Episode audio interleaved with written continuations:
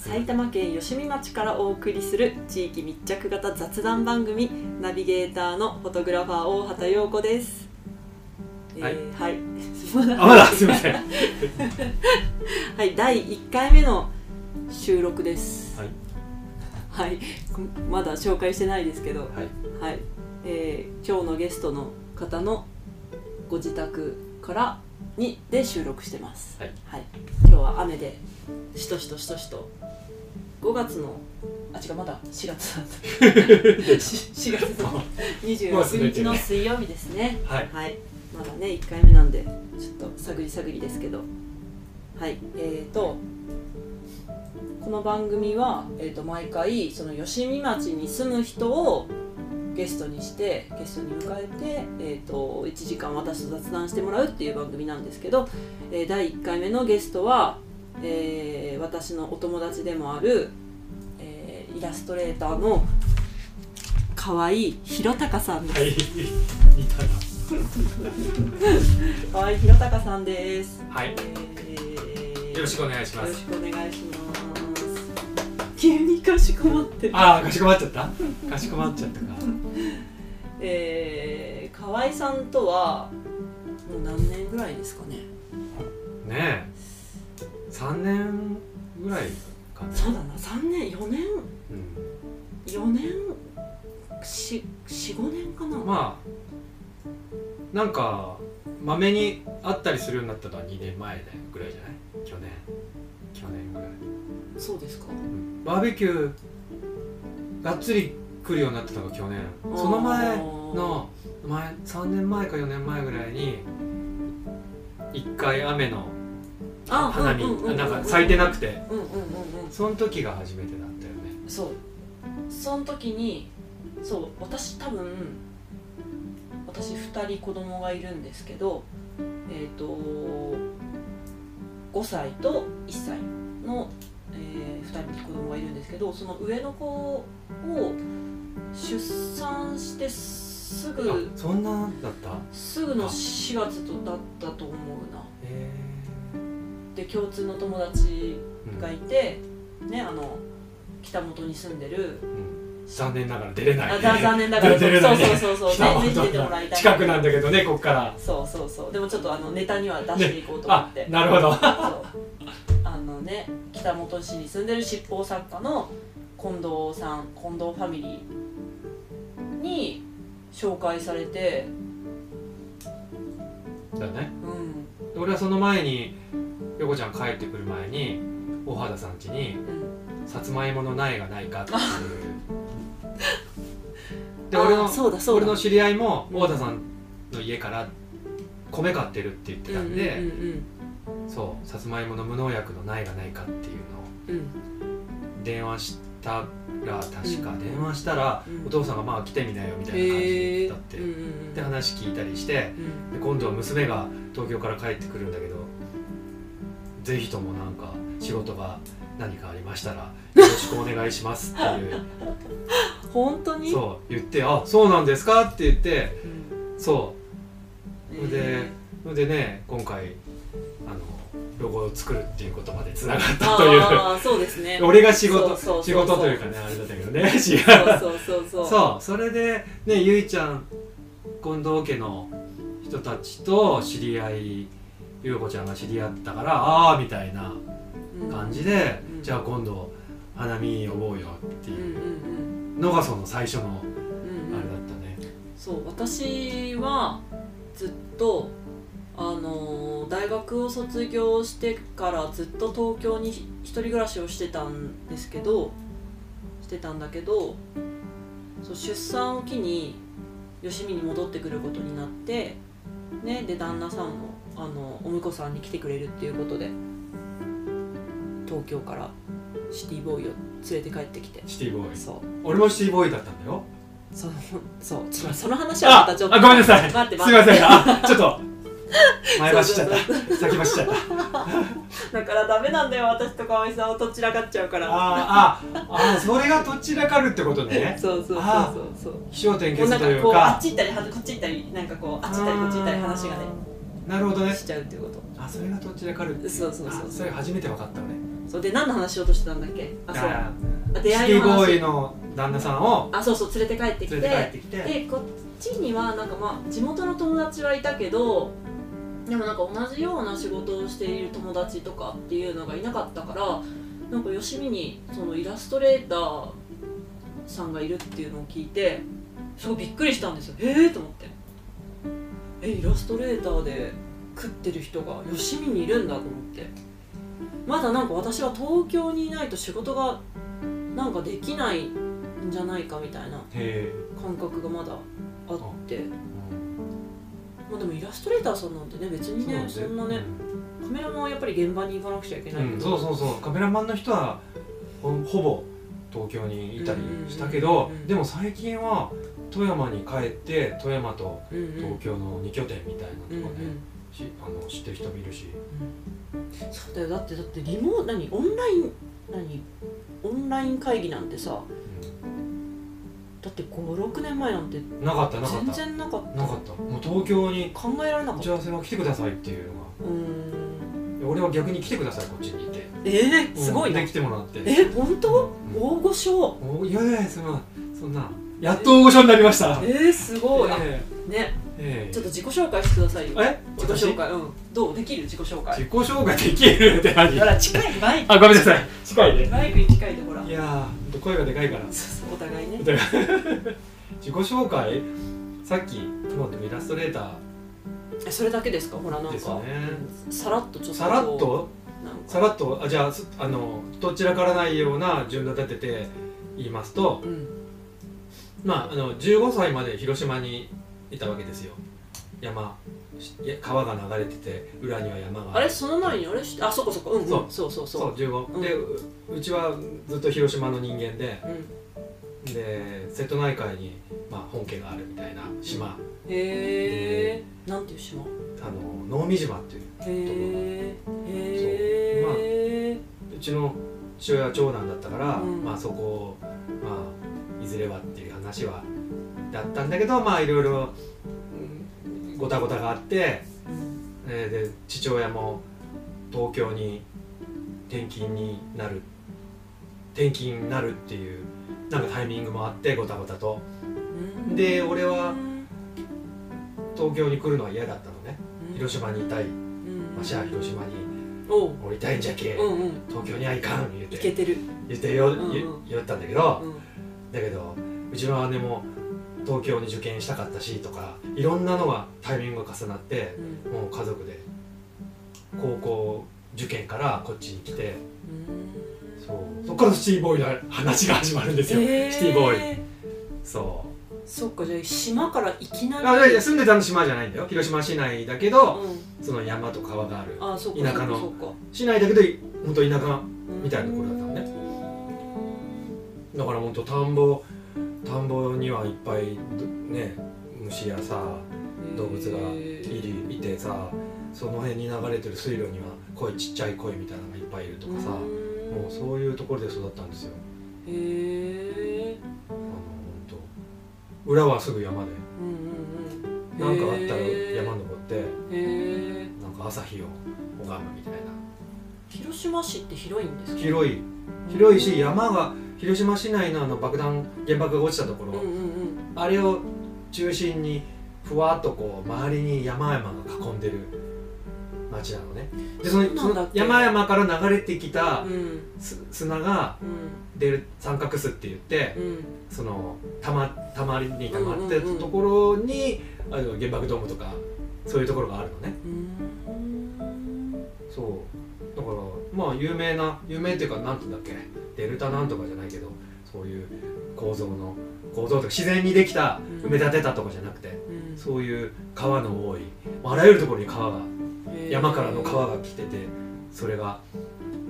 そこに人があそうなんだね広島の都会広島の中の都会の人が住んでいる市内でもねへえで広島市内でもその山のが多いからちょっと山を越せばもうそういうね動植物や何自然がもう本当セブンイレブンもないねコンビニもないスーパーもさうん街に2つだけしかないとかうんで電車もないしバスうん1時間に乗りへ物とかーえでも今は違うんでしょその河合さん今がは行ったね頃モノレールとかっていでうきことたしょりあそうだよねあれ陽子ちゃんは覚えてないかもしれないけどモノレールの工事中にさモノレールが全部ドーンと落ちてでその下に道路があってね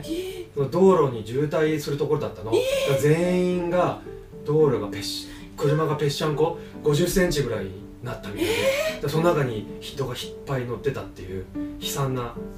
事故があったようなところ知らないその知らないでしょ知らないもう多分生まれてないいやでも40年は経ってないような東京来てからの話だからすごい私の年をよく知ってますねだってゆいちゃんと同じでしょそうそうそうそうそうゆいちゃんっていうのは近藤家のあのあそう孤独の奥さんワワイフですね、はいそうそうそうそう同級生です、はいそう私は40歳そううんそうだから知ってる一回り違う犬同士っていうことであ犬そ年うじゃなんんだそうかじゃあ河合さんの年齢は今52ですあ一回り違あう52なんですかそうそんな感じしないですねそうやっぱり私もきっと12年後もやっぱり変わってないんだろうなねえそうだよでも12年ある俺もそうだねまあ話がどっち今ちょっとそうどっちら私がどちらかる話に今そっちにすごい話したいことがいっぱい出てきてでもそれだとどちらかるって言われるからまあ戻してそだのからだからだから橋自己紹介から外れちゃあってすいませんあモノレールが広落ちる島との主張あすみません長いかなあモノレールいやそれいや本当それはねだからそういうそれはアジア大会のなんかスタジアムとか作るっていうんでもう大規模な会頑張るその話をするあごめんごめんいやそのねいやなんかモノレールのその話しなきゃよかったかななんかあいえいえや人がね亡くなったいっぱい亡くなった話だからさまあそういうゆそう有名知る人と知るっていうところではあったうんうんうんうんなるほど、まあ、それででじゃあそこからうんちょっとワープして、はいはいはいブーンってで東京来てまあ大学は、まあ、玉美に行ったんですようーんそれがあのカーデザイナーになりたくてうーんそうバイクとかへえでいろいろ受けたんだけどそうねバイク好きですもんねだけどなんかそういうことごとくそういうまあ立体系っていうんだけど美大の立体系が落ちてで滑り止めでグラフィックデザインあへとかでねえうんう受んけたのね、うんで滑り止めでグラフィックデザイン受かりゃ十分だって言われるんだけどうん自分はそこはじゃなくて別のところに行きたかったんだけどまあまあもうもう二浪するのはいいかと思ってうんしたくない一一浪もしたくなかったからうん早く社会に出たかったからさうんほんでまあたまに入って広告と写真の勉強してで映像とか作るようになってうんでアニメーション作ってたのね映像っつっても。うんで漫画家になろうって昔、まあ、カーデザイナーになるのはもうちょっと保留したからうんうん昔の昔のあの漫画家になりたかったからうんあの大友先生とか、うん大友克洋先生とかあーあーそういう四郎正宗先生とか、うんあのアップルシードとかへー知らないあ光学機能剤ねアキラぐらいだなアキラまあ大友先生はアキラぐらいでいいんだ、うんアキラぐらいしかないから 俺の中ではいや他のも面白いんだけど、まあ語るべきところはいっぱいあるんだけど、うんうんもう俺の中ではもう先生はもうねっていうんで大学出て、まあ、就職活動もしないでもう俺漫画家になろうと思ってうん漫画家あそうかうんうんうんんで持ち込みしたりうんあのへ講談社とか文化社とかえへえだけどどこお出なかったすいそませんうだねあこれ消しとかなきゃいけないんだねそうだよすいませんやっぱりなああこれなんだっけそういうのやるやるよね やれでしやょるよね河合さんねすいませんあでも私もマナーモードにしてないやちょっと君も一緒じゃんすいません大丈夫ですいやーいやすいませんねはいはい、そうなんだよそのえーそこがねあそうそれでなんだっけあそう大友先生ねだから車だったのねその大友先生ってなんかアキラとかってなんか乗り物系じゃなかったまあバイバイク金田バイク乗ってうんうんうるん金田バイクねうんそうそれで漫画家を目指したんだけどまあどこに持ち込んでもなんかガロに持ってったら方がいいんじゃないかっていうふうに言われてガロってわかるかななんかあの無償で漫画を描いてうんで本出す時にその本の収益だけはあの印税としてあげますよっていうとこあるのねへーだから三浦淳とかあの南信吾とかテリー・ジョンソンとかなんか昔のあのなんていうのアングラ漫う画んうんうん杉吉春とかさうんうんうんあれじゃんああいうのところにあるのねうん青林堂ってそこに持ち込んだ方がいいんじゃないかとかへーなんか言われてうんどこ行ってもなんかこうことごとくああっていうで自分は商業漫画家になりたかったからうんうんで商業漫画家ってあの編集者さんと一緒に作っていくのねうんで俺は一人で作りたかったからあそれは違うっていう風になるわけようんうんで会社で作っていく、まあ、大きく言えば会社で作っていくうんものだからうんそういう話聞いて商業漫画家になりたいって言ってた俺は一体何だろうと思ってそうするとなんか漫画が描けなくなっちゃってそうそれでアルバイト六本木の毛皮でアルバイトしながら何それ 何するでしょ何もうどんなお店あのジュリアナの近くのえー、その何をバブルが再生まやばいねあやばいでしょどんどういうお店あの玉美の写真の先生の奥さんがやってて毛皮が、えでその先生と、まあ、写真やってたからさーうん仲良くてんでアルバイトやんないっていうえそれは何毛皮のコートを売って んのそうそう売ってるやばいね なんかこ顧客に、まあ、ちょっとつながった顧客にあの北島サブちゃんとかいたり ででバブルの時は3000万円の怪我をうん売ったらしくて、まあ、サブちゃんだったのか誰か一番マックスでねえバブルは経験していいやしてない学生の時だから、でででも若干してもうん体感はしてるうのん、アルバイトの時はまだ残りがあったからジュリアナとかうんうんうんすごいブイブイしてたし、うんなんかあのへえ楽六し本六そ本木うのオカマバーみたいな金魚って今ないかもしれないけどうん行ったりみたいな。へアルえバイトの帰りとかバイトのお金も良かったあバイトのお金は普通だねそうなんだうへん普通せ時給1000円とかそんなもんだったかなうんでそうだねそれやりつつ漫画も描いてたけどまあ描けなくなんだろうなと思った時にあの芸大の友達に TBS のアルバイトを紹介してもらったのえねうん模型作るうんうんあの昔はテレビ作る時に必ず模型作ったのね建築家みたいに建築家って作る前に必ず模型作るじゃんへーううんうんでテレビもその模型を作ってちっちゃいカメラでこうカメラワークを探るのねあテレビのセットを作るってこと、テレビのセットを模型で作そうっそうてってことか1メーター1メーターぐらいかけ1メーターぐらいへでーそれのアルバイトを芸大の人たちがずーっとあーやってやってる中にうんうんなんかちょっと入れてもらってへそれでそれやり始めたらさあ俺建築昔はそういうランドスケープの絵とかーうん未来の世界とかさ大好きでさうんよく描いて賞もらったりしてたのうんでそういうつながりであこれも面白いなってへえあでへ思えってそれでまあ漫画も描いてたからあの「ザ・ベストテン」のさ「うんザ・ベストテン」って覚うんえてるわかるわかるわかる黒柳徹子ザとうん久米さんの、うんうんあれの美術やってた三原さんっていう人がいて、うんその人テレビ業美術業界の重鎮みたいな人なのねへえでその人とかに漫画を見せ見見せてたのねへえ配ったりうんうんうんそしたらなんかあじゃあイラストを描いてみないみたいなことでへえもうそうだね最初はそういう建築レンガの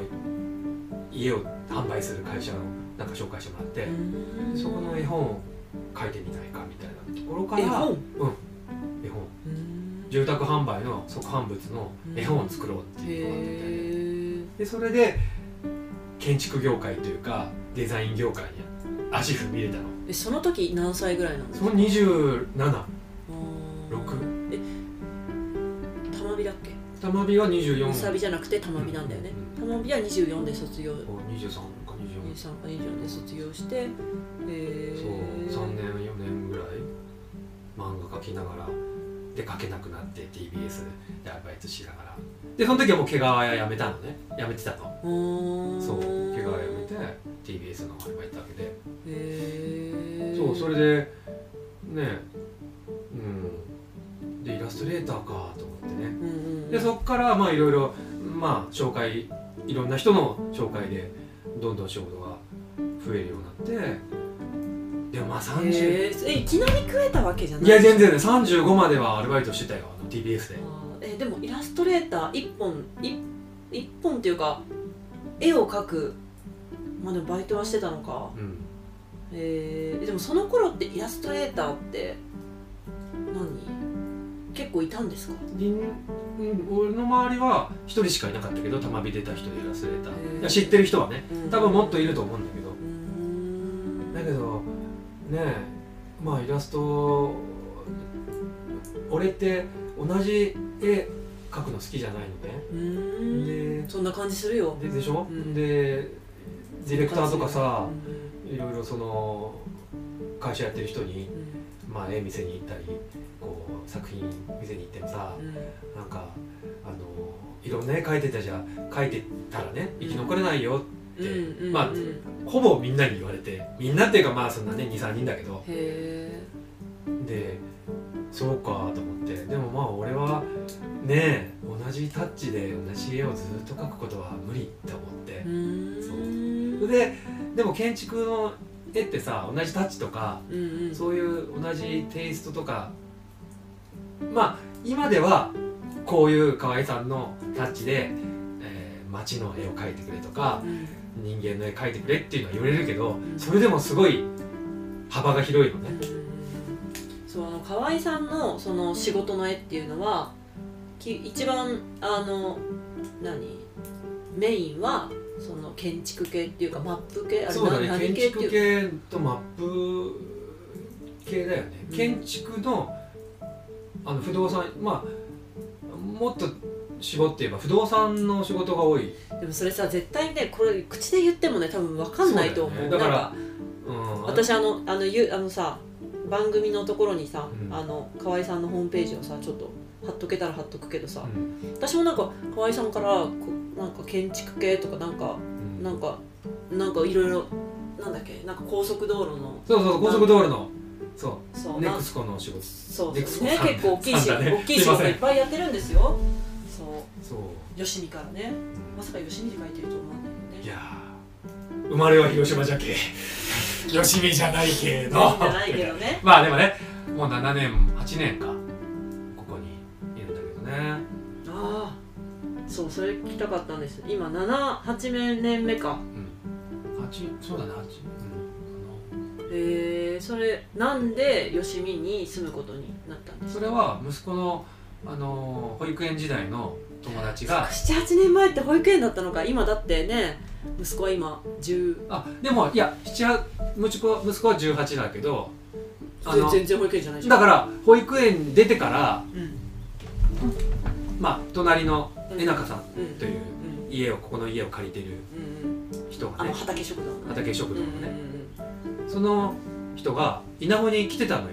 うん稲穂っていう保育園あそうです桶川に稲あ穂ってるいねううんうんうん保育園あの無認可でうんすごくこう特殊なところなんだけどすごいとこだよねそうなんかあのなんか私行ったことないからあれだけどなんか新生児の隣で馬がいるみたいなあまあそうそうそうそう そうそうすごい自いい然自そう然なんて言ったらいいんですか自畳然派って言ったらいいそうそうあ赤ちゃんは畳を舐めて菌を体に入れるっていうような感覚で泥まみれのほこりまみれでうんで焚き火まあ焚き火は基本なんだけど焚き火やってでなんだろうまあ夜になるとでなんかゴキブリとか ネズミが走ってるみたいなもうほんとねもう馬とか犬とかガチョウとかへーその時はクジャクとかもいたいてさ最初。へ何でもヤギひヤギいて何でもいたよー今はウコッケイとかなんなんか入れてたな、うん、いやだからそういう行ってみたい不思議なんかね桶川のね川田屋にあるけどホームページとかもないもんねないないないでえーなんか変な書き込み見ると、うんすごくディスられた書き込みがなんか多いらしくてうん俺はそういうのす見たことないのね、ううんん見ると嫌な気持ちになるから、そういう書き込みみたいなのね、なんかだからすごい両極端ないいっていう人はすごくいいけど、うんうん悪いっていう人はもうもうケチョンケチョンみたいなうんまあとそういうところにそうですね私もすごい興味あっていろいろ見たけどネットのとかもネットを見るとねでもネットしかないじゃん情報がだから口コミで今までは口コミだったのよ、うん口コミとあとなんか映画化されたみたいでにあ20年前なんてぐらいでそれがいろんなところで上映されてで全国からよしっていうので来るで俺も妻が稲穂に入れたいっていうことでまあ桶川にまず引っ越したのねもうその前は東その京前埼玉市埼玉市にいたの結へえそう結婚して、うん結婚して、ね、アルバイトで都都内で暮らせないからさ、うんうんまあ、家も出たからさ、うんうんうんえ何歳の時に結婚したんですか27、そうなのその時期に結婚したんかうん乗ったうんそっかでもねだから無職で結婚したの2 2人とも大学時代にそう出会ってへ人出会ってえ2人ともアルイバイトしながら、トへえそう埼玉市でねうんそうそれで、ね、まあそこから子供が生まれたの35だからねうんまあ8年ぐらいなんだかんあだやってへてえで、まあ、子供生まれたらもうあそこに入れるっていうんで稲穂にへえ妻それもじゃあなんか人づてに噂を聞いてたの、それはなんかあのなんだっけな埼玉市のサンバハウスっていう有名な助産所があってへえ今もあんのかな今はねもうちょっと引退されてうんそこもすごいもう自然派みたいなさあ、へえそんなとこがあったんだ、もうあのお母さん赤ちゃん産んだお母さんには酵素玄米みたいな手製のみたいなうんそういうところででそこに稲穂の入れた人も結構いてさうんとか稲穂すごいよみたいな人も入れてないけど、うん話を聞いてそうで桶川に来てみたらっていうんで桶川に来て稲穂に入れてうんでそこで隣のん畑食堂の江中さんにうんうんうん出会ってで江中さんも4人入れてるからそこに、うんうんまあ、ベテランでさうんうんでまあ稲穂と息子出て息子が保育園出てでもその保育園の後もあるのよねフリースクールが、うんうん小中高ってあるのね、うんうんそうで息子はまあ中学まで行ったんだけどうんその中学小学時代か小学時代に江中さんと稲穂で偶然また出会ってなんでここにいるのみたいになってさで話聞いてるとうあのうちの横が空いてるよっていうんでうんでもうもっと田舎に行きたかったからうんうんそうそれでここに引っ越してきたわけ農家のね広いそうで好き勝手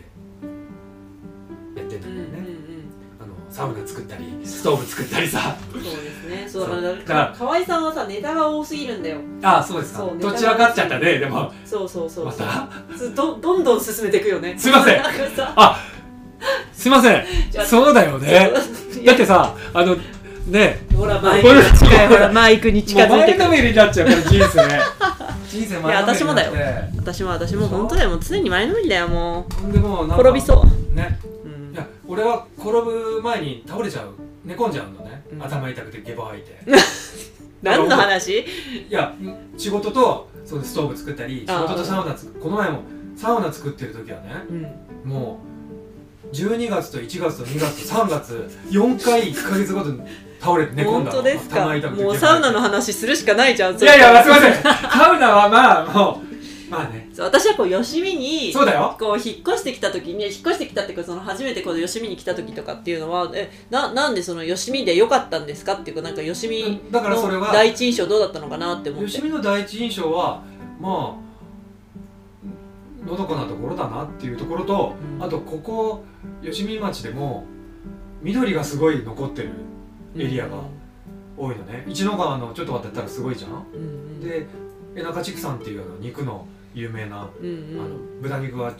すごく美味しいっていうんで有名なの、美味しいよ昨日も行った私え何しにいや肉買いにだよ肉買い に当たり前デイリーで行くわけいやデイリーじゃなくってあのスペシャルな時に BBQ の時に行くっていう話は俺聞いてんのねあーあのえデイリーデイリえー、そんななんだーで私はうん予約なしであでも電話しえ えてそうだあよのよくしてもらってるでしあのまょ薪ストーブの木とかさ、うん伐採した時にいただいたり、うんうんうんうんうんもそうう私も肉は田舎畜産でしか買ってないですよ、えーそうかいやその隣の畑食堂の江中さんもまあ親戚というかね、うんあれでだって同じ名字だもそんうねねうんで、まあ、緑をすごくお二人残してる方だからうん来た時にもうそここすごいなって思ってでもいの家の前がちょっと道路になってるんで、うんうんうんうん道路のそばは絶対に嫌だっていうのがあったから、うんうんでそれでちょっとねあー神経質に音聞けば聞こえるけどうんえそれは何が嫌なのそのさ音が嫌だそれとも排気ガスがい嫌やだ音があ音が嫌ななんんだかずーっと何かが動いてるみたいなのあ嫌なのねーこの何かがそれは何二人とも嫌なのういやのぞみさんはそんなに神経質じゃないそこは、ーんもうここでいいじゃんってすぐうーんで俺はまだ他にす引っ越まあ桶川はうんちょっと引っ越す引っ越さなきゃいけなくなった事情があって、うんうんそこのオーナーさんがねうんそうそれで急遽探さなきゃいけなかったからう、んっていうんで妻はもうここでいいじゃんってなったんだけど、ううんんうんそうもっと田舎がもしかしたらあるみたいねもっともっと田舎がいいでもさここさ吉見町は駅ないじゃんな、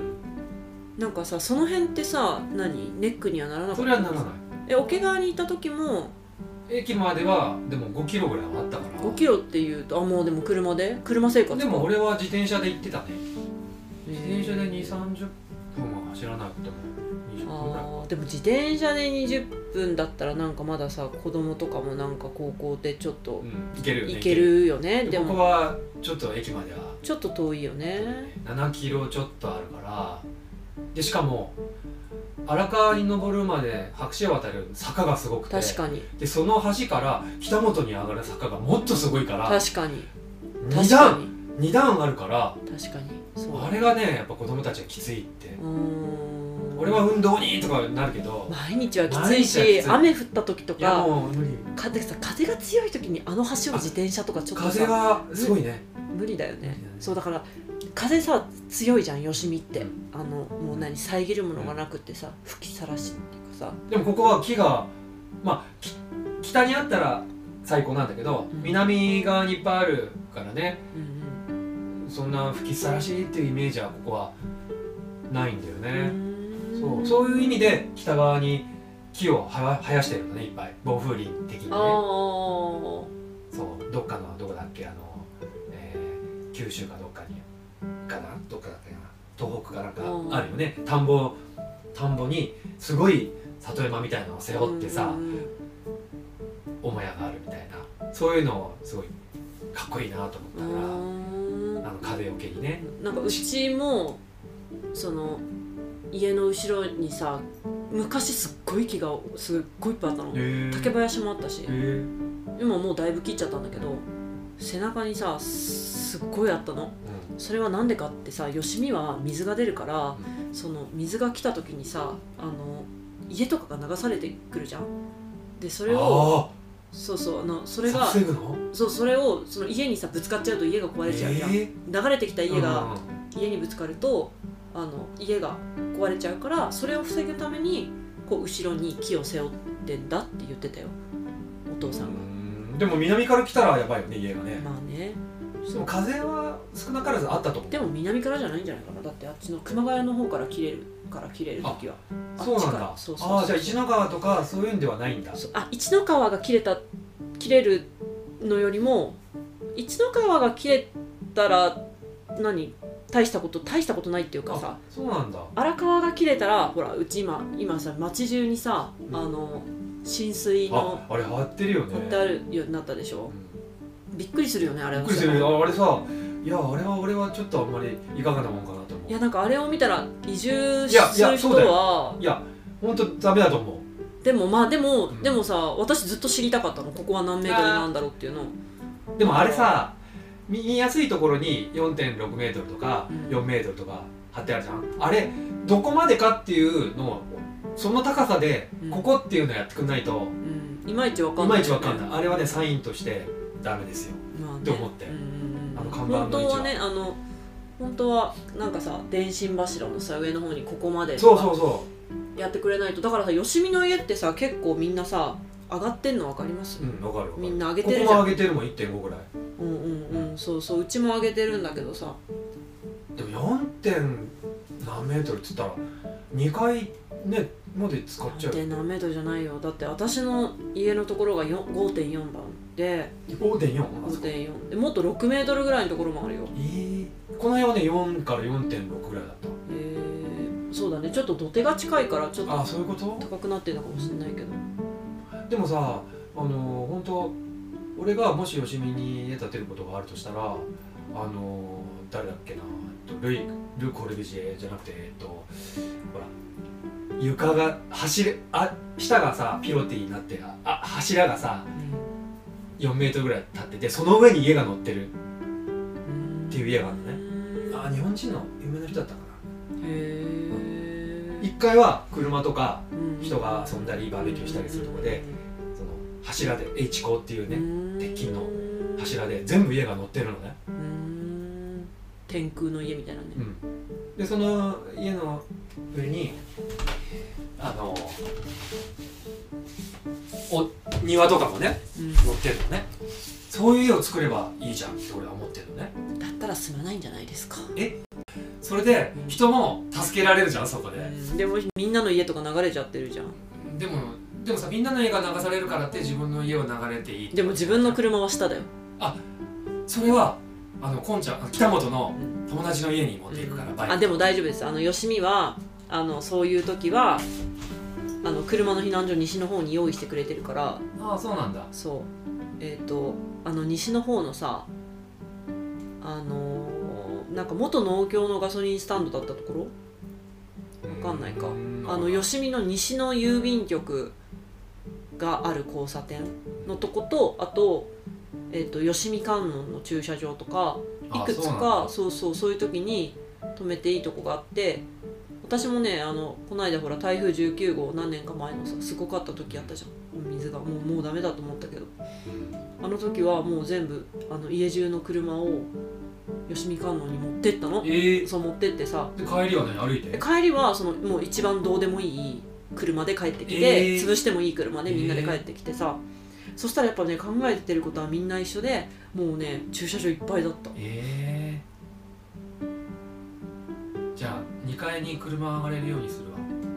そうだったら西に家建てた、いやいやだからこういうこのねうんこのでもそれでもみんな立ってるじゃんうんだから立てるとしたらねうんそのいやそれはみんなにも推奨したいうんめちゃめちゃお金かかるじゃないですおか金かかるけどそのやっぱ土地土地とか場所にこだわってる人いるじゃんうんそうすると絶対に流されない建築っていうのはできるからでも地に足つけて生活したいよ 私あだからそれプラス下にあのみちっちゃいでじいちゃんばあちゃんになったらどうするの登れない じゃんそれはあのあれなんていうのスロープがこうあってうまくできてるんですよえー、スロープで登るのも大変じゃあエレベーターえダメじゃん水来たらだ水電気だからダメじゃんまあその場合はまあスロープであ水来た場合はスロープでこうやって降りたりさすればいいじゃんだから本当工夫すればいくらだってあの災害とかねそういうのに対応できるあれが知恵と技術が日本にはあるからさデザインとねまあお金はねお金があれば何でもできますよでもまあなんだろう DIY でできる部分もあるし、うんうんね、そこをやるかやらないかっていうところだけだからえしょしし 何でも何何でもシェアするしいやいやいや将来的にはあれですかどんな暮らしがしたいんです か軌道修正人修正うん将来的まあまあここの延長の暮らしだねそうだよ実はね河合さんねあのあれだよねちょっと移住考えてんだもんねそうだねそうそうそうそう時川あたりが時いや時川はまあちょっと話がちょっとあるなけくど、はね、ないんだけど、まだ紹介してはもらってまあないうんけどうんね、まあでもいいとこだよね最高だよね時川みんな大好きほんと移住者が多くて時川はこの間私前の週末にもさあの友達のあのアウトドアショップがねあの、うんけあの時川にあってそこえでさ、ー、オートドアショップ時そう川あんのあるよあるしえいろいろえだってなんキかャンプ場とかもいっぱいあるしキャンプ場は知ってるよ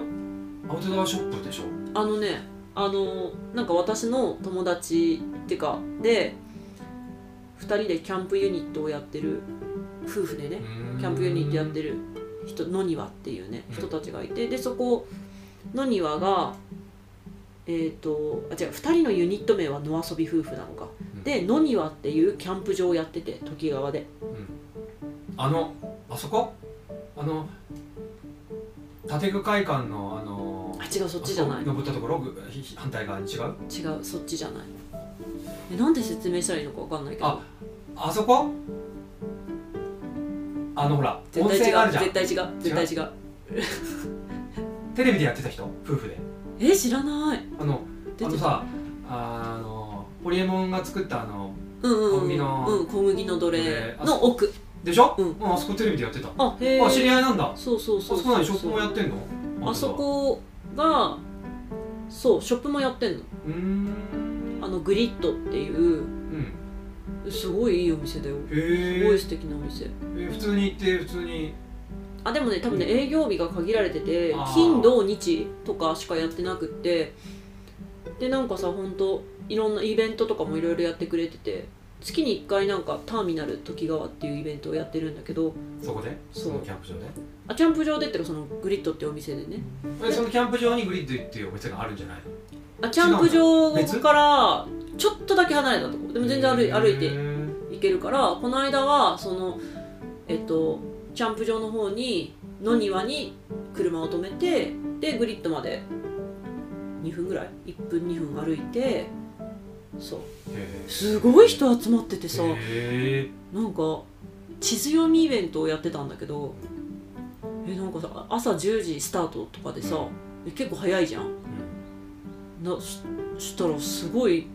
人来ててうわびっくりして時がちょっと今バブルだからねうーうんん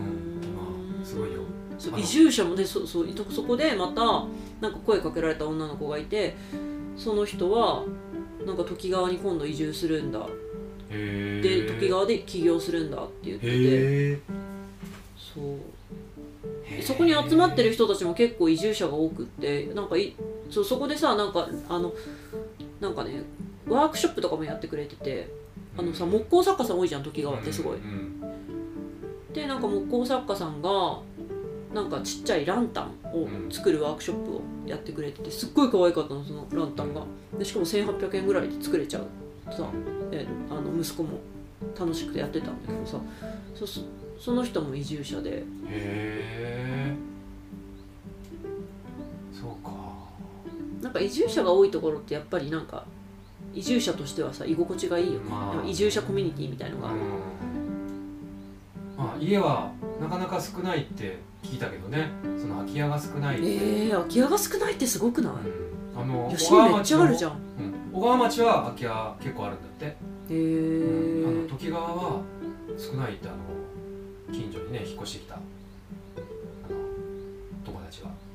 言ってた近所に引っ越しあああの熊ちゃんねまああーいろいろ言ったらさどちらからじゃん どちらからじゃんそうあなんかさそそのの熊ちゃさんっていう人も時川で探してたの、え河合さんはさそのさよしみで友達っているんですかいる陽子ちゃんと熊ちゃんぐらいしかいないとあとはまあ江中さんは隣の、まねあそう大だ家ねさんの友達と俺は思ってる、うーんからあお母さんの方ねうんうんうん、お父さんはもう俺の仏様仏様拝んでるよいつもあそうなんだいい人は本当が仏さんみたいな人だからあの私のお父さんの同級生そうそううそうそう十作のそう十作さんのそう十作のあそう私のねお父さんは吉見町で有機農家をやってて米作ってて米の有機農家をやっててねそのねお父さんと僕の大家さんがお友達あそう同級え生私そのうち江中さんにもさ話聞きあの江中畑食堂の江中さんにも話聞きたいからさそのうち出てもらいたいんだけど出てくれるかな藤子さんうんえー話聞きたいなんかすごい聞きたいこといっぱいあるじゃんなんかでもぜひ聞いてほしいねえすごいやぜぜひ「うん」って言わせてほしいえー、あの直売にあるえなかさんのお弁当がめっちゃ美味しくてえー、あえいかめいかめしさだってつく作ってんじゃないあのあデザインデザインもね、うん、イカ飯最近出てる出てるええー、どうしばらくなんかやめるとか言ってて、あ出てるんだいえーや売れてるんだ、ね、えすごいだってえこの前何時に行ったんだっけなえすごいのね今よし道の駅ってさ、なんかさこないだ何時11時半11時ぐらいに行ったらう人がすっごくってん、いちご目当てではなく、いや分からないけどえなんかさ第二駐車場みたいなのあるじゃん、うんあのさうん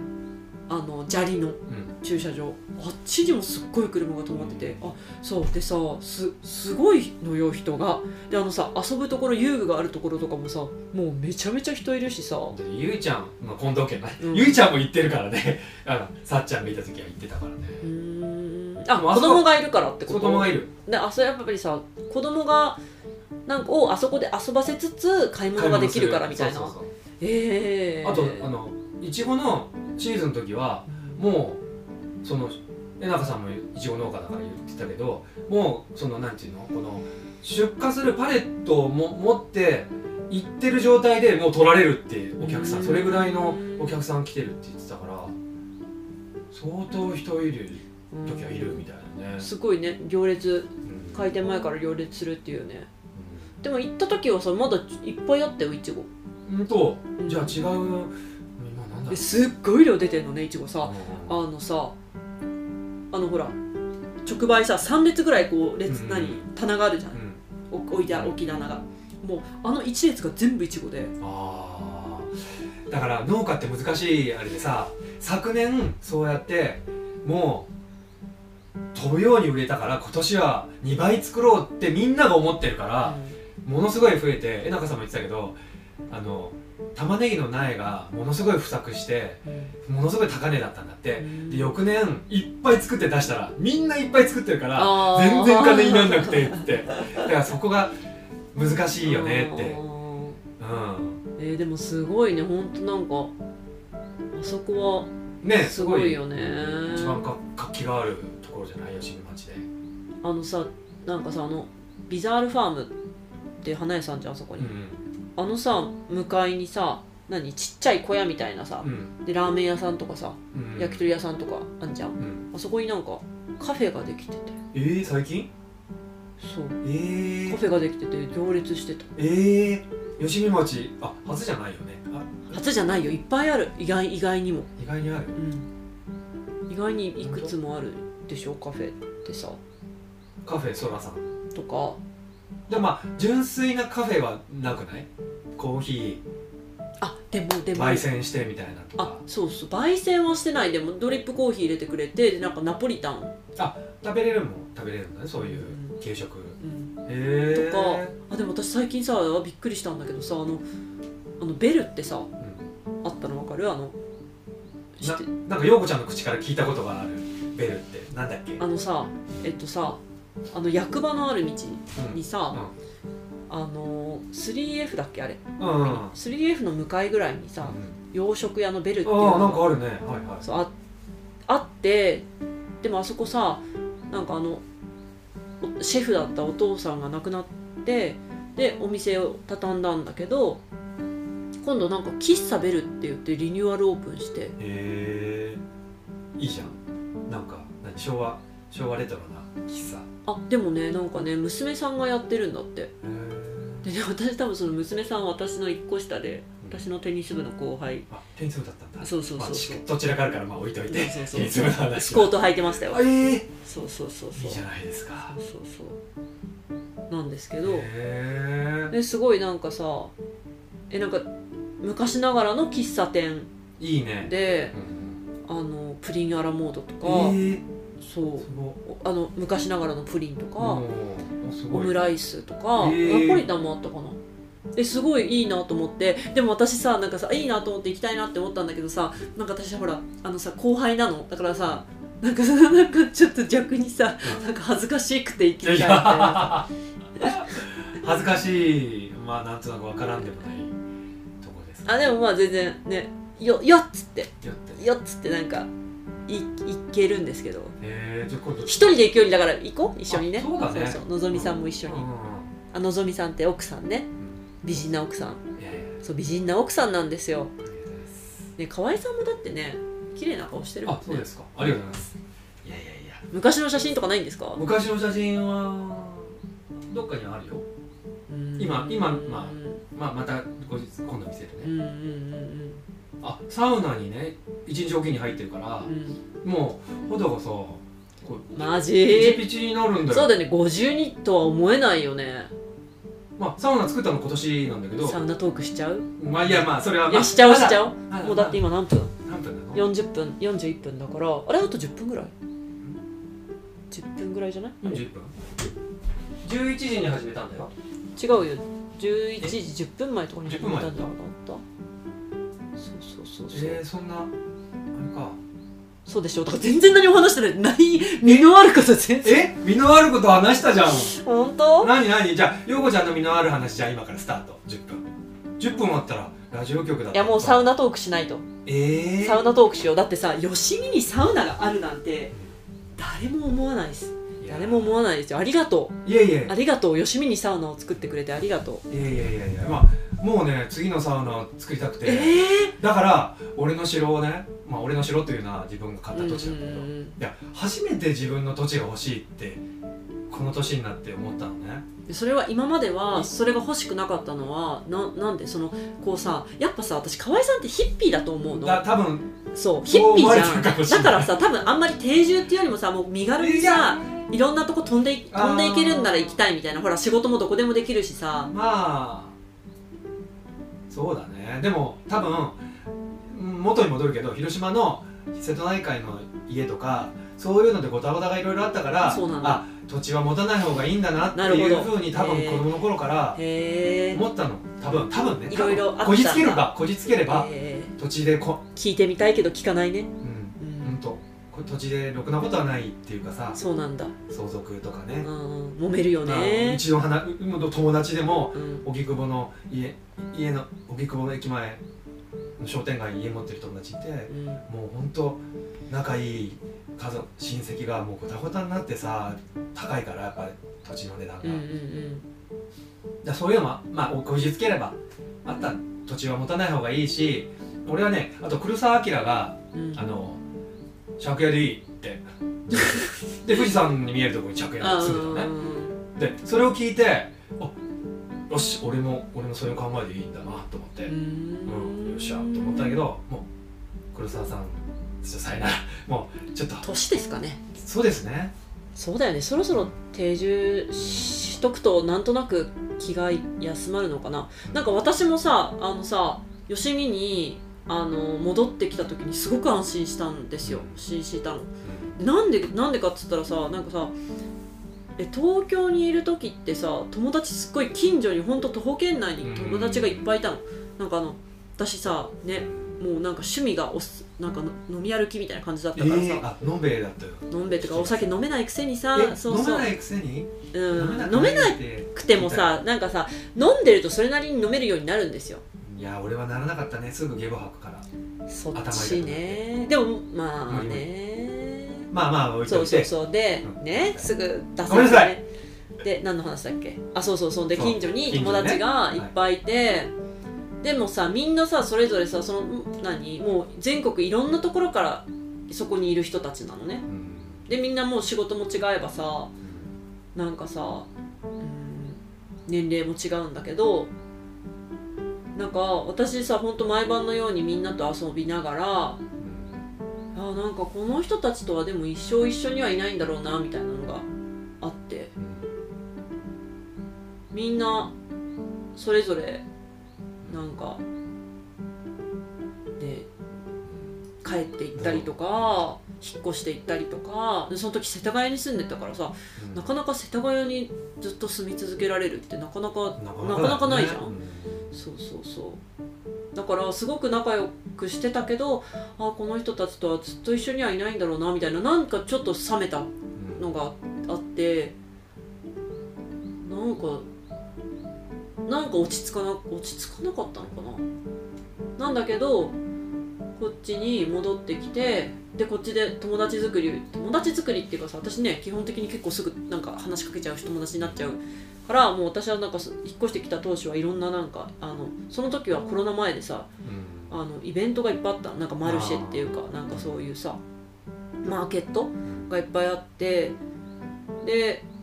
そこでめちゃめちゃすぐに友達めっちゃいっぱいできたんだけ ど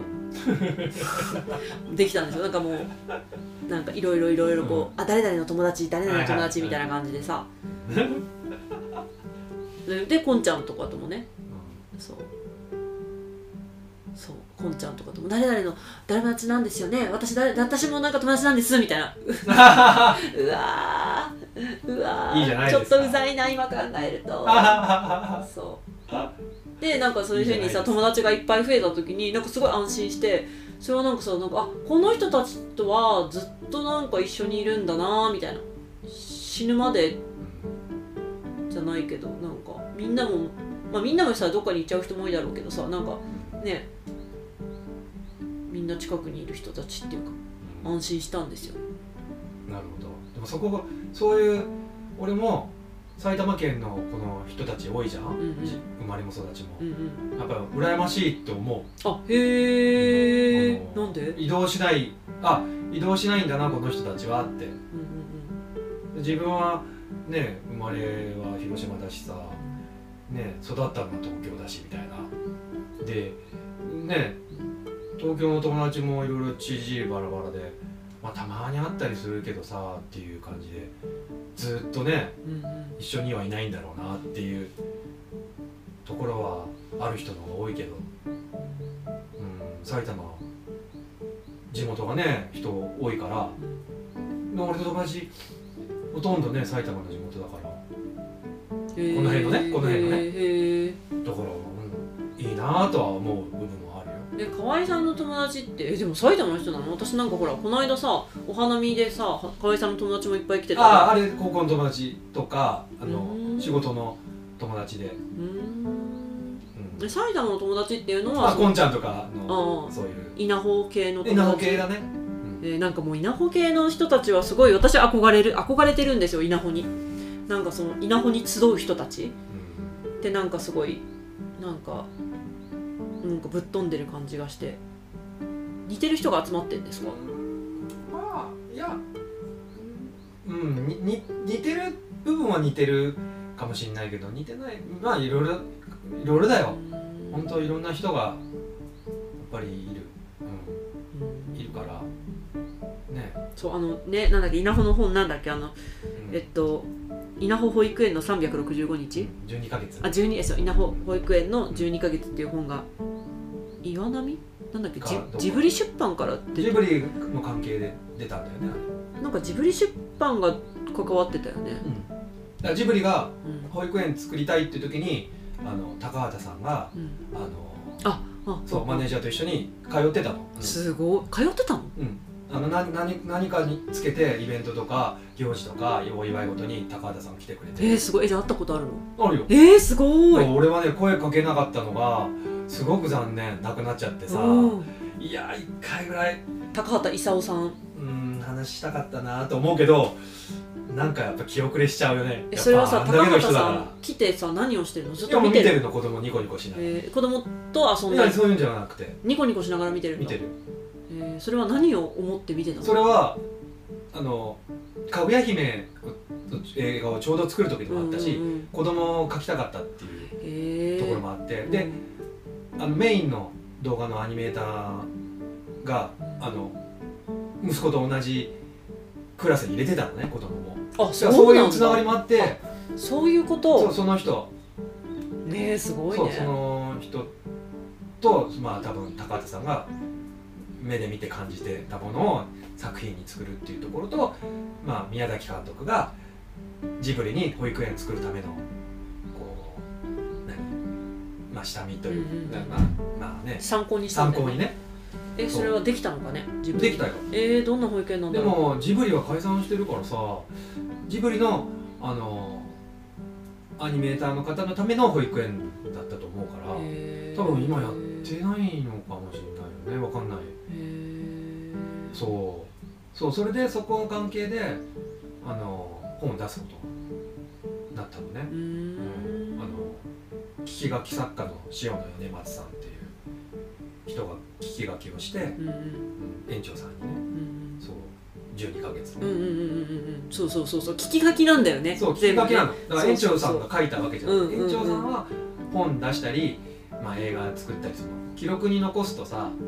その言葉が残っちゃうじゃん、うんうんでもそれってその時代時代に合うことじゃないことうんもあるし、うんうんうんその瞬間瞬間の子供も違うからね本当はやりたくないけどあへえやっぱりえ、うまあそのなんていうの熱意にこだされたとか、うんうんうんで残しておきたいっていう部分もあるじゃんうんうんでそれを読んできたりそれを映画を見てきたりする人もうんうん多いから、うんまあいい面も悪い面はあるとしてもねえその作品が残せたっていうのはすごく意味が俺はあったとは思うんだけどね、こういうところがあったうんあるっていうね日本にそうねえまあなかなかね今少子化だしこうコロナでねあのマスクもしないでやるっていう学校はさうんあのみ認められなかっただろうからねえその園児はどんどん減ってってるみたいだけどさ、うんそういうところは貫いてやってるよね。うんねなんかほんとさだってもうご高齢じゃないですかうん、うん、八十近い。元気元気なんですかなんか元気みたいだよ。うんでもなんか本当私なんか多分行かないと後悔するからこうんんだけ興味あるしだからなんかね夏祭りとかああ、行ってみたらいいよ。え絶対今年絶対行くうんねえ、絶対行くその情報あれかなゆいちゃんとかにうん、でも聞け聞けば、もうゆうちゃんもほら。赤ちゃん、あさ、さっちゃん入れたし、そうですねねえ、いそう入れてなかったらちょっとね。うんうんなんかゆいちゃんに「なんか私ポッドキャスト始めるようと思うんだよね」みたいなっうて言ったら「えやった!」って言っててんなんて、 「えわかんない」私も、え違うよそっちじゃないと思う多分なんかなんかあれじゃない聞くのがあれなんじゃないああそう1回目河合さんにお願いしてんだみたいな話をして、え楽しみにしてますよえー、あ、本当ですか。絶対聞いてままあすよ、、まあ、ゆいちゃん何回かね出たんで名前がねそうだねなんか近藤さんの名前よりゆいちゃんの名前の方が出てるよねねそう素晴らしきゆいちゃんですよ そうまあ行ってくださいよね夏祭うり、んうんそうだからゆいちゃんに聞いてゆいちゃんにさあの教えてもらおう日程とかをでもまあ本当このここの辺はなんかね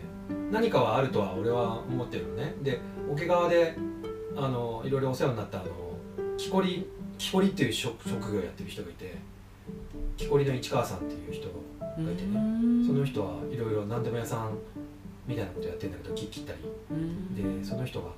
「桶川は世界の中心だ」っていうえー言ってたのどういうこといやそれは日本から見ても中心でもあるしあのなんかこうん東京にも近いし何をするにも便利がいいしへーこう全てあるしみたいなへで都会みたいなこうなんていうのせせせせこましてないっていうかさうん全てがあるから世界の中心だって言っててーうん俺はねその一木こりの市川さんにいろいろ学ぶことがあって、えー、会ってみたい私も、ねそういいんだよ面白いよ木こりえもしもう何桶川出身の人中心のもう桶川にあのずーっと代々、えー桶川にえ木こりがいるんですか桶川にでもね本当は農家っぽいんだけどでもいろいろアウトドアアウトドアに長けた人でえね、ーまあ、パジェロを何十台乗り潰してえーあ乗り潰してジねムニーも何十台乗り潰してっていう、うんえな乗り潰すんだそうすごいじゃあ乗ってんいやだ本当本当本当ねすごい仙人みたいな人であの最つい最近まで空吹き屋根の障子の家に住んでたからへえへすごいえでしょ何歳何歳ろ70行ってるか行ってないかかなへーえそれは何稲穂で知り合っいやそれはね稲穂に行く途中にいてうんその俺が声かけて向こうも声かけてみたいなえ何お 共鳴し合ったみたいななんか、うん、なんか面白いことやってるから話しかけるじゃんうううんそうへーそういうのが多い俺俺ね基本歩くの好きだから、うんうん歩いてる時に人に声かけたりするの好きなのねへえでそれであのーいろいろハーレーを借りるようになったりその声かけた人がまあまあそれも長いもう話しそれよしみの話よしみじゃない桶川のねへーその木こりの市川さんの近くにもうんそのある社長がいて時間オーバーしてるしねあすいませんいやいいよいいよ、まあいいよいいよそういうねえよしみでなんかあれですかいやそれでねいやそれで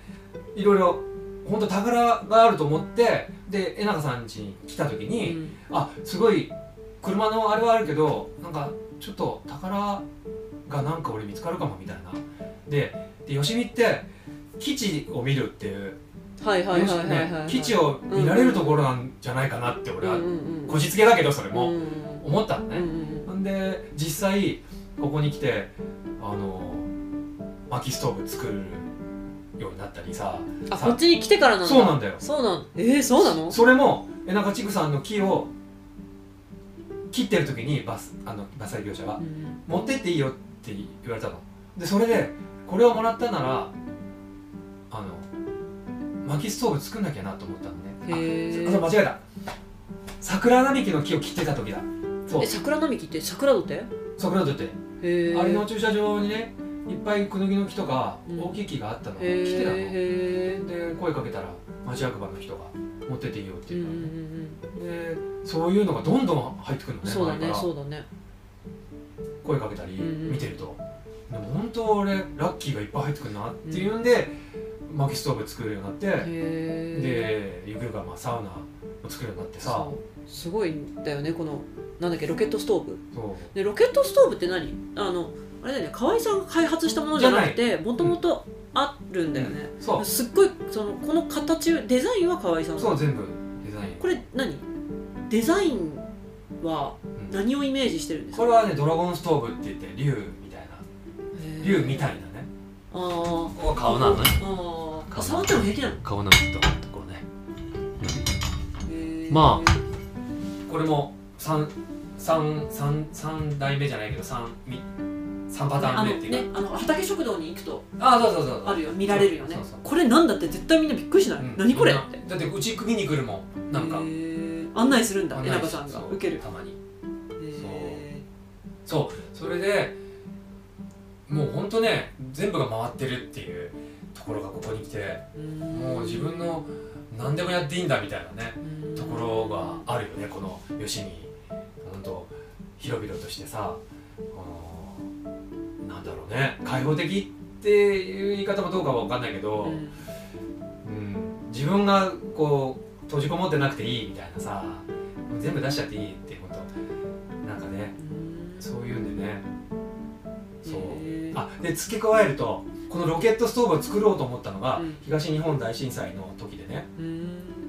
そうそれでロケットストーブを作ろうっていうその暖を取れないような人がうん簡単にストーブ作れて簡単に煮炊きができるっていうのでロケットストーブを作り始めこたれ煮炊きはこの上で上でできる上の四角いとこの上でできるんだでロケットストーブ自体はアメリカのある方が開発してオープンソースでみんなにうーんまあ、広げてでそれをわらしべさんが作ってるっていうのをブログで見てあえそうなのそう大震災の後うんに、うんうんそれは簡単小なやつだ川ったんだ町けどのわらしべね、そううんうでそれでわらしべさん通ってたから俺うんその時う、んもう作んなきゃと思ってこんな簡単に作れるんだと思ってへーでそれから溶接の免許取ってそれからなの本格的にそじゃあ最近じゃんうあのこれだから11年19 2011年に震災起こってすぐだから実際にあれでも吉見に引っ越してきたのは78年前なんでしょ、うんそれでそれで溶接始めたんじゃないの溶接は桶川にいる時に桶川にいる時にやってそうるのか2011年は向こうで過ごしたから、うーんそうそっかそっかそうこれはなんか薪をが少なくて済むんでしょ少なくて済む海流するってこと、うから薪が少なくて済そうむあのであとあの産業廃棄物になるようなうん細い枝うんうんを使えるのねへー普通の薪ストーブは細い枝使ったらもう一瞬で燃え尽きるから燃え尽きるうちもありますけど、うちの見たことあるあるあるあれねだからぶっとい木ばっかりじゃん、ぶっとい木じゃないとだっても持たないもん、うん、でこれも入れる頻繁に入れる必要はあるんだけど基本は細い木で OK だからうーんあのーまあエコロジーの観点から見てもへだから家の,、ま、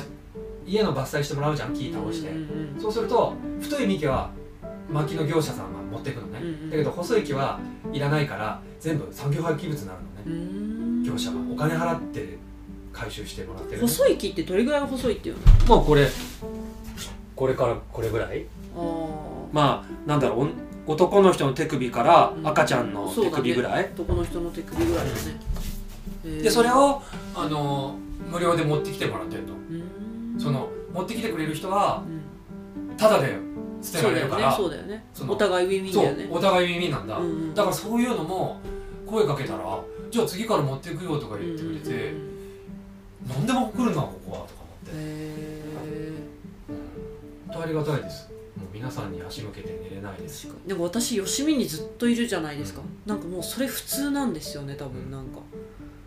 なんかそのうんみんながくれるみたいな、うんねだからそれが普通なんだよねそうそうそうそうなんだよね、うんきっとねだからだから俺は特別なものと思うんうんうっんちゃうかもしれない、うんうんうんねだけどそれが普通なんだよね東京にいたらそれがないないなえーいってなるないじゃんないじじゃんなゃいんうんうんうんそういうことだよねじゃんななんかの押し売りですかなんかのね詐欺ですかみ詐たいな欺のねとなんかなんかやばい木 ですかみたそういそなうそねうそううそーうそうなんだよんでこれを使ってサウナを作ってるわけそうでなすんねですよさあねサウナねもう次次作りたいアイデアがあるから俺の自分の城が欲し いまたそっちになっちゃったうね、んえそれは何じゃあえさ時川に、あまあ、別に時川じゃなくても全然あれなんだけど、まあ、どっかにさ引っ越したらここのサウナはここはもう置いてく、置いてく、うんまあストーブは持ってくから、うんうん、ああそっかそりゃそうだよねうんでもねば簡単にバラせるような城にはなってるから部部材を持ってって再利用えー、もしここ壊すなら行かないでほしいけどないいやでも俺も俺もさ吉見町でいろいろこの前も島崎さんっていううん、あの地域のそうま町役役場におじさんやっねぱうん、世面話にな白るいおじさん、うんここどうかっていう電話がかかってきたんだけど、うん、知ってます島崎さん移動になっちゃいあましたそうそうそうそれの電話それのあれもねう、んでもね役場の人も面白い人いるっていうのが分かったしね、面白いね島崎さんね、うんうん、でもここのい家はつばつけといてくださいねっていうのは 2, 個あったんだけど、うんそれは1個はダメになってうんねもう1個は絶対にダメだダメって言われたんだけどねねそういう引っ越してくるなら家はあるよね外部からうんでもやっぱ水害があるからさっき言ったみたいに土地だけ買って背の高い足の長い家を建てるでデザイン的にも美しい家を増やしてほしいそしたら私ここに駆け込むよマジで、でしょうん、そそれもいいそれもいいと思うで俺もあの震災の時にみんながうち来たのその時はストーブなかったんだけどロケあそうそう寒いからってことそううちプロパンガスだからうん電気つけなくても火つくつくじゃんで煮炊きもできるストーブだったから結構ねそのさ またで出てくるけどゆいちゃんとか来たり稲穂のあ友そ達うなんがだうちその時私まだ全然知り合ってないからなねうち電気のガスがだからとか、うち IT だ IH だから、IT じゃない IH だから、うっんていうんでうち来てねみんなでキャンドルナイトやってあーいやイベントでキャンドルナイトってなんだかなとかそう思ったのわかるわかるわかるわかる何これでも本当にわかるいや必要が迫ってキャンドルナイトってこんだけ感動するんだって思って意外にいいんじゃんいいめちゃくちゃ良かった本当えなんかすごいそうそうねなんかもう懐かしいけどほんとさ、うんほんとさなんかさひ光のあるところに人集まるじゃないですかそうそうそうだからさみんな結構ご飯食べたらそれぞれの部屋にさなんか行っちゃってたけどさあの時はさうみんながやっぱりさ一つの場所に集まってたじゃんいたよね家族とかさそうでさやっぱいるとさ話すじゃんそうなんか意外に良くないみたいに思ったよねうんねえなんか震災でさなんかいろいろ変わると思ったけど変わらなかったっていう人多いけど俺も原発の政策とかねあとほらシールズとかあったじゃん若者のああいうのも若者が全くなくなったじゃん政治、うんでそういうね残念な面もあるけどでも俺は変わったから俺たちは変われたからっていうのはなんかあるよね周りのだからこのままさ変わこってるようね突き進んでいけばなんかもっと楽しくてさ人がねこう楽しめるというか笑笑って過ごせるみたいなね空間作りが場所作りができるんじゃないかなっていあそういうのがしたいんだ、やでもね俺は一人が好きなの基本う一人は辛いし寂しいけど、うんうん一人好きなのねん、だから私と一緒ですよああの寂しがり屋の一人好きってやつですねそうそうそうそうそううんわかるわかるだからプライベ ートとそういう場所はまあ別はいはいはいっていうねそっかそっかそなうるほだかどら二拠点生活には憧れるよねう、ーんそうでまあよしみにそういう土地も安いからそういうフィールドを作っといてまあどっかにねとかね、そうしようよっていういえー、そう河合さんだからよしみにちょっとなんかちょっとこう片足突っ込んどいてほしいなやもう突っ込んいやもう突っ込んでますからうん片足はうんね突っ込んだままでいて突ほっしい込んだままでいますそうそうそうねであのサウナは サウナはもうサウナ話をしたくてしょうがないんだけど、ねサウナはあれは何ですかなんだっけロロウリュだよねロリュロウリュのねあのロウリュって何あのさロウリュっていうのサウナのロウリュっていうのは何何を何あの蒸気を回すみたいなことそう蒸気を作るわけよ、うんもうあの熱くした石でねそうそうそう頭部の上に石をたくさん置いてあれは何この辺でもの石それは時川の石あそうなんだ川の川から持ってきた石、川からね石持ってきちゃいけないんだけうど、ん持ってきてないけどうちにあるんだよ、なるるほどね、ううんよくわかりましたうん、でもそれはあのまあテテストして割れないっていうのは分かってるから時川で何回もああの焚き火して焚き火に終わった時に水かけるじゃんで水かけた時に蒸気がわーって出るじゃん、あれで顔でやって「おお気持ちいいね」って言ってみんなで川の水で「おおこれで美肌美肌」っつってやってたから割れないっていうのも知ってるしその蒸気はなんか気持ちいいのは分かってたから、いやすごいねそれでサウナい行ってみたらもうハマっちゃってこの流行りに便乗して行ってみたらはやハマっちゃってもうこれは家で作んないと。だよだってストーブがあるんだもんねうん、でストーブはねもう作んなくてもいいって分かったからでストーブはあのだるまストーブとか時計ストーブみたいなの買ってうん小屋だけ作ればいいっていうのが今分かってへたー分かったから、うんうんあでそうそうあのん小川の根のたけちゃんはうんサウナなんかなんの資格かなんか持っててえー、なんかサウナなんとかあるよねなんかサウナ検定みたいな、ううんんうんうんうんすごい羨ましがってましたあサウナそ作るのうちぜひあねえあ、うんその方はサウナ作る予定はないのそのキャンプ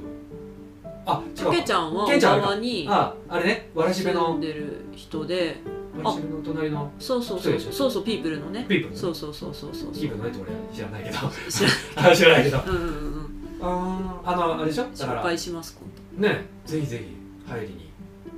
え時川のはサウナないよないんだうんあそこのあのー小麦の奴隷のところにはこもり場っていうあうんうんあうんそこはね俺行った行ってテスあの調べてきたのね入ってうんうんあそこもロウリュ、うんあそこ料理えー、やっぱロウリュ私さなんかサウナ経験したことそのさ銭湯にあるサウナとかはやってたんだけどさ、うんそあのそうなんだちゃちゃんとその何セオリー通りにやるのって初めてでそのセオリー通りって何あの何分入って、でまずまず何も食べずに大丈夫大丈夫食べずにね何も食べずにそう空腹でねそう空腹ででみ水は飲むんだよね水はまあ飲んでもいいし飲まなくてもいいしで、えっとはい入ってな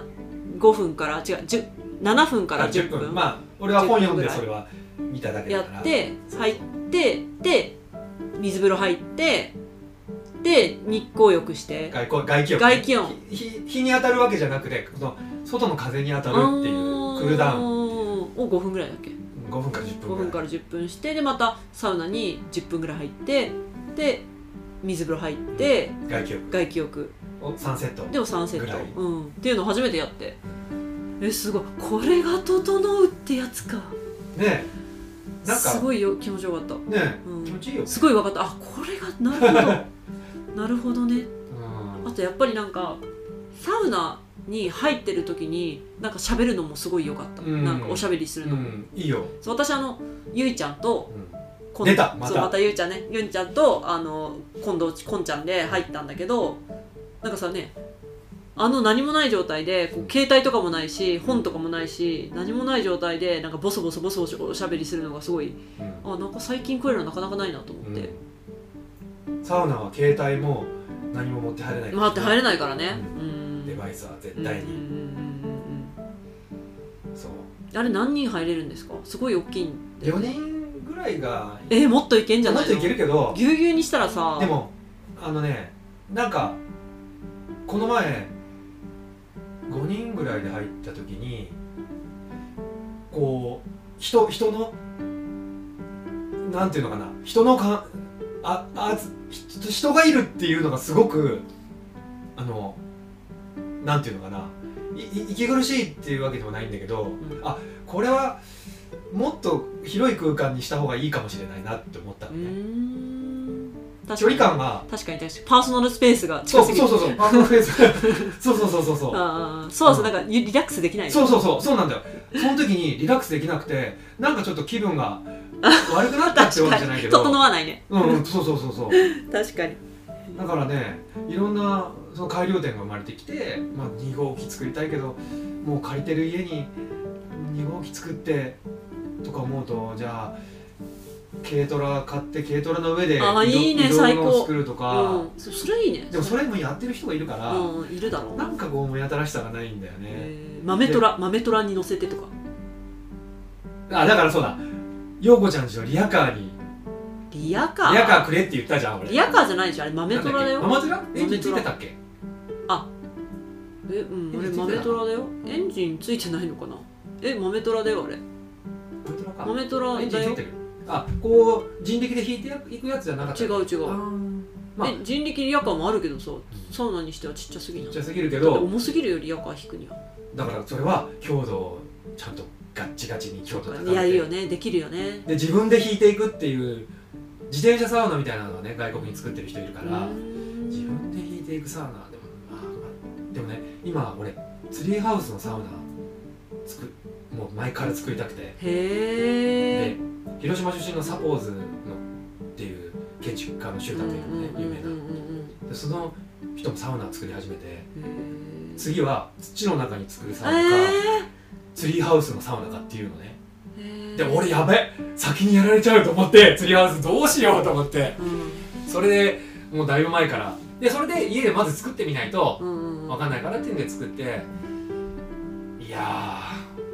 ーと思ってねツリーハウス見たこと多分ねないと思う世界ないよねだから一番になれるかみたいなっそうていうところで気持ちよさそうだねそのバーって出たらさ、ねが外気浴が木の上なわけそう木の上だからめっちゃ気持ちいいよでね水風呂の問題はあるんだけど確かに水風呂入んなくてもいいような高温サウナじゃないちょっと低温あなーミストサウナみたいなね、うんスチームサウナならうんいいと思うんだよね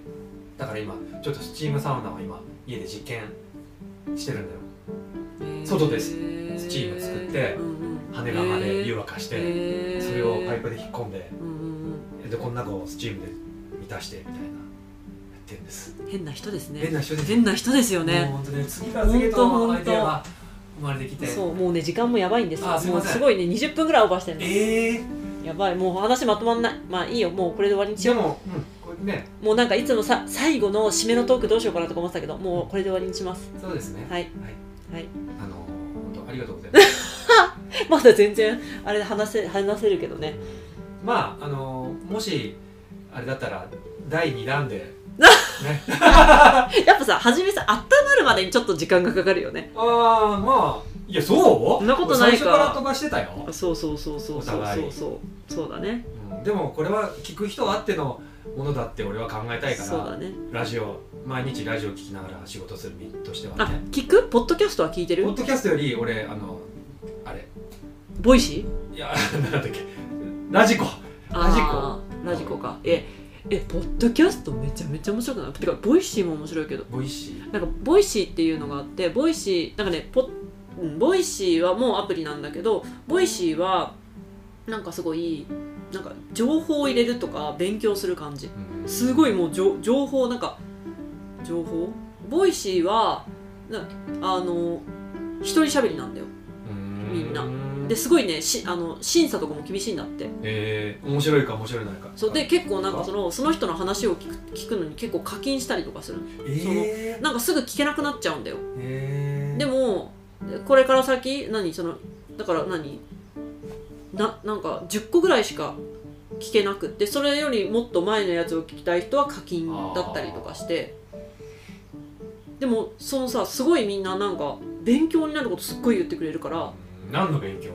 えだからもうそれはいろんなジャンルがあるからい自ろん分なのジャンルあるでしょだっていろんなジャンルがあるポッドキャスそうトってどどれ聞いたらいいでのってもなポるッドキャストは雑談っていうイメージなのね私はポッドキャストは雑談だけどなんかボイシーはめっちゃなんかじょ自分に情報を入れるために聞くみたいなえー情報かボイシーも面白い私も最近聞き始めたけどポッドキャストもすめちゃめちゃ今番組あるから掘っても掘っても多分あー出てくるけどそうか、私もなんかポッドキャスト聞き始めたらラジオ聞かなくなっちゃったんですようん安住紳一郎の日曜天国が大好きなああーっていうか今ねそうねポッドキャストでラジオ聞けるのねうんうんそうだからそっちで聞いちゃうしかもなんかさなんか全部区切られててオープニングトークなんとかのコーナーなんとかのコーナーなんとかのあコそうーナなーっんてだ言ってそう区切られて聞けるから私はなんかさジェーン・スーのさ「生活は踊るの」うんなんか相談コーナーが好きなのはいはいはいだから相談コーナーだけ聞きたくて、でその時とかすごいいいじゃん面白いよねそうなんかさでカーソル合わせていつ相談コーナーかなとかやるのがさ結構面倒12く時さい10分から確かうにんあれ10分だからだっけでもほらポッドキャストだったら12時から10分そうだよ相ね談コーナーだけで聞けるからそう面白いですよポッドキャストいろんな番組聞いてみてこれを機にうんでもねあんまりもう俺情報わかるよ硬すぎる硬情報硬本当にだからサウナは情報が少ないで済むじゃんうん自分とあとさっきも言ったように友達と入ったら友達とのなんかしかもその話がさそこになんだろうなんか違うんだよねなんか緩い話になっちゃうっていうかどうでもいい話とかさそういうのでもこう満足できるっていうかオチがなかったりさこうもう平和なんだよ平和になれるサウナはうんね情報情報は多すぎるからね今ねそうそう情報なくしていきましょうようんうんうんいやそっちの方だと思うよなんかあのね何も考えてない時間っていうのがななんかない情、ねないっていうか常ほんにと時間があれば何か情報を入れようとしちゃうから、いやーほんとねそうなりがちだからねね、サウナみたいな時間を作っていきましょうねそうそう、はねという締めではいじゃありがとうございますあありがとうございましたじゃあ今後とも終わりによろしくお願いします今後ともよろしくお願いしますはいはい、ありがとうございましたささよよううなならら